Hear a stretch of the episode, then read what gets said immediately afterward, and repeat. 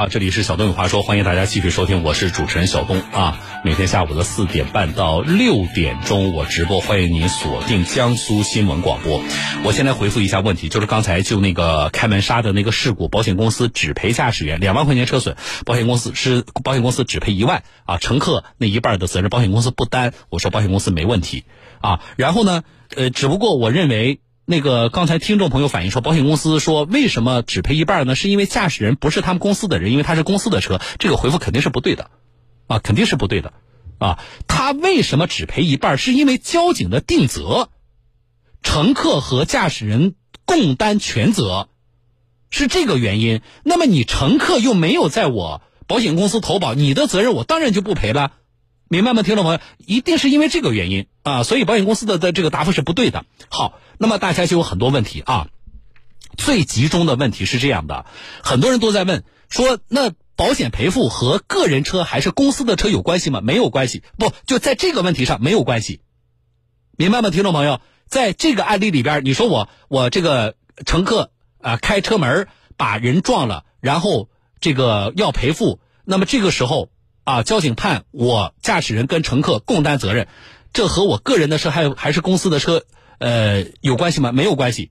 啊，保险公司就依据你的那个交警的定责，他不会因为说你是公司车，所以我就不赔，而你是个人车，我就可以全赔，不会的。啊，所以这个是没关系，在这个案例里边是没有关系的啊。呃，然后这位听众朋友问我，他说我这个学过，呃。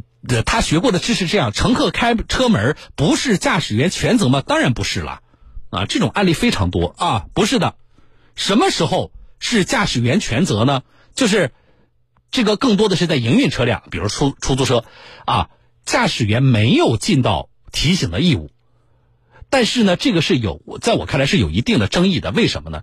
交警往往啊，你比如说像这种时候，驾驶员这个也说了，哎，我确实我也没有尽到提醒的这个义务。啊，那么因为什么呢？我们是有这个有规定说驾驶员要尽到提醒义务，驾驶员没有尽到啊，这个时候有的时候定驾驶员全责。这里还有一个考虑啊，这个考虑可能有的时候啊不太好拿到明面上来说，就是什么定了驾驶员全责，特别涉及到那个那个叫什么呃，就是第三者赔付的时候，就不是说赔你自己的车损，是赔那个你开车门把人家撞到，赔人家那个受伤的人或者人家的车损的时候，那你这个时候呢？嗯，驾驶员全责，保险公司就会依据这个全赔的，明白吗？他就不，他就不会说我保险公司赔一部分，然后我还得去找那个乘客要钱，要找乘客自己要钱，因为乘客就没有保险。啊，但是呢，即使驾驶员没有尽到告知的义务，在我看来，啊。今天这个案例我们暂且不谈，因为他是个小孩，未成年人。对于大多数的我接触到的这个开门杀这个案例里边，都是成年人。呃，这不，我觉得成年人你自己这不也是一个最基本的常识吗？你不要为自己的行为买单吗？啊，所以记住，不是说乘客开门发生事故，驾驶员就是全责，没有啊，这不是一个通行的标准。啊，好了，这是一个，另外一个，我再说一个不同的地方是什么？我们以往说这类案例的呃这个时候，听众朋友赔付的是什么？从哪一块商业险赔付？三责险啊，第三者责任险，对吧？因为什么？赔的是乘客开车门撞倒的那个人嘛。但是今天这个案例不一样，这个案例赔的是什么呢？这个案例赔的是走的是车损险。为什么？他把人家撞了，人家没事的，电动车人也没伤，然后车也没坏，人家电动车就走了，他自己要修他的车门被撞坏了，所以他走的是车损险。那么小东哪哪有不同呢？除了这个用的商业险不同之外，你记得啊，今天这个我说了，保险公司没毛病，啊，保险公司依据交警定责不会全赔的，就赔一半没有问题。但是在三责险的赔付里边是有一定争议的，啊，有过这种案例的，就是保险公司仍然认为交警定的是乘客和驾驶员共担全责，我我保险公司就只赔那个。呃，一半对吧？我就只赔驾驶员，乘客的部分我不赔。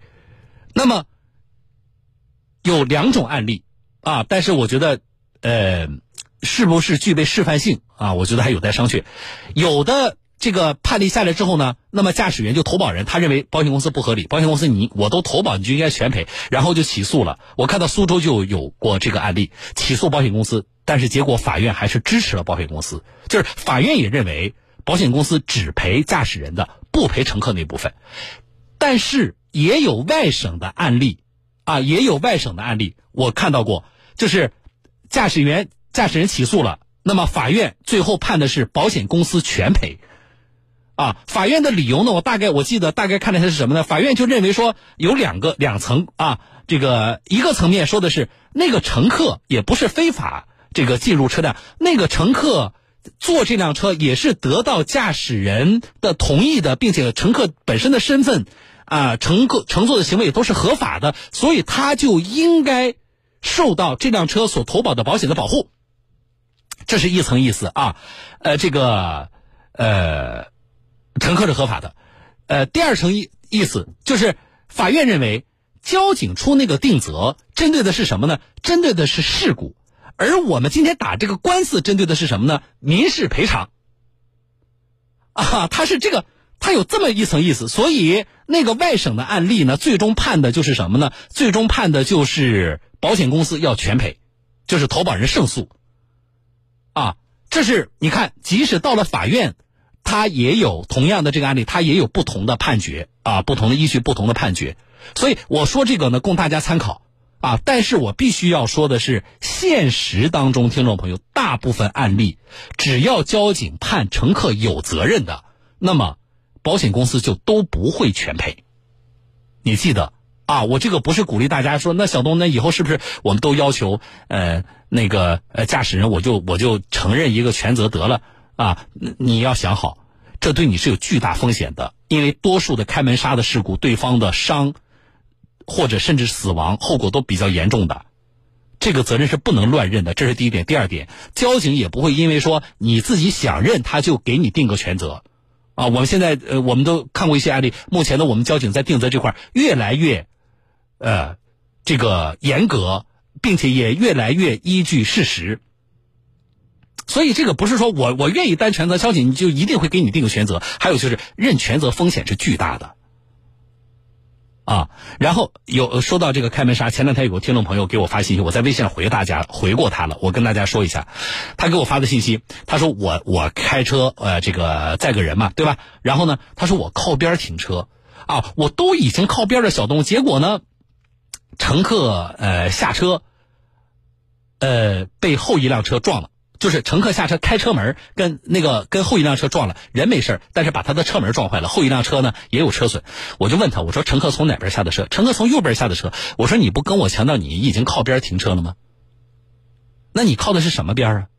你都靠边停车了，然后那个不是电动车，那另一辆也是汽车，你都靠边停车了，然后你那个边上还能开过来一辆汽车啊？然后他不回复我了。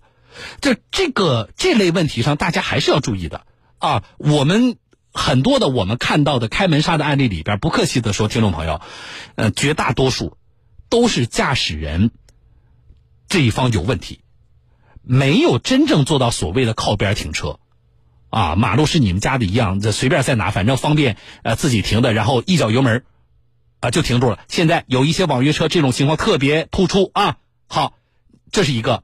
另外一个就是没有尽到啊这个告知的义务，而乘客呢，两方面，一方面咱们自己要知道，呃，你开车门把人撞了，不是司机全责，你要赔钱的呀。司机还有车这个投了车险呢，你没有保险的，你要赔钱的。啊，所以请你谨慎一些，这应该是你坐车的基本的这个常识。另外一个。啊，就是你养成什么习惯呢？你下车的时候，你要提醒司机，啊，要靠边，并且养成从右边下车的习惯。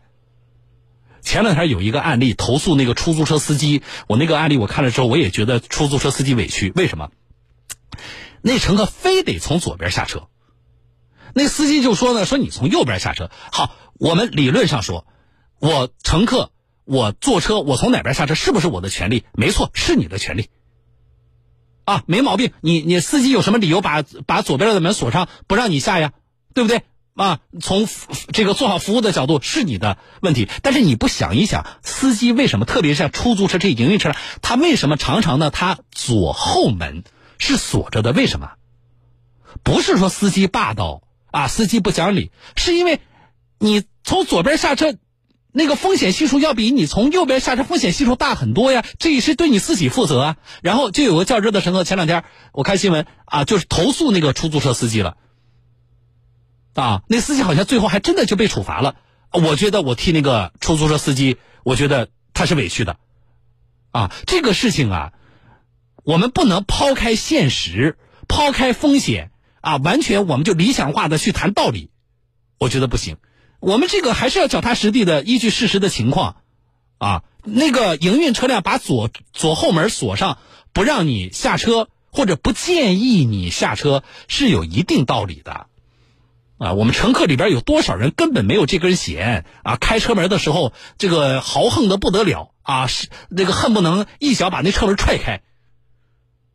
那那是有风险的呀，所以这个我觉得呢，大家大家也互相理解，好不好？咱们的乘客也也多少有点自觉的意识啊，比如我们下车的时候，尽量选择从让提醒司机靠边从右边下车啊，然后呃尽量的用我刚才说的。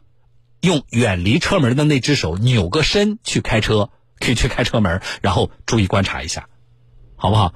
啊，这种事故就在我们身边，我们节目处理的听众朋友，几起事故，伤的非常重，死亡的案例不止一个。那电动车被你开车门一撞，电动车人脑袋就，就就就摔在地上了。还有一个上次是是是哪个城市如皋还是哪的那个案例，电动车倒了，后面紧接着一辆公交车上来碾压。所以别把这个事不当回事好不好？啊，来进广告，稍后回来。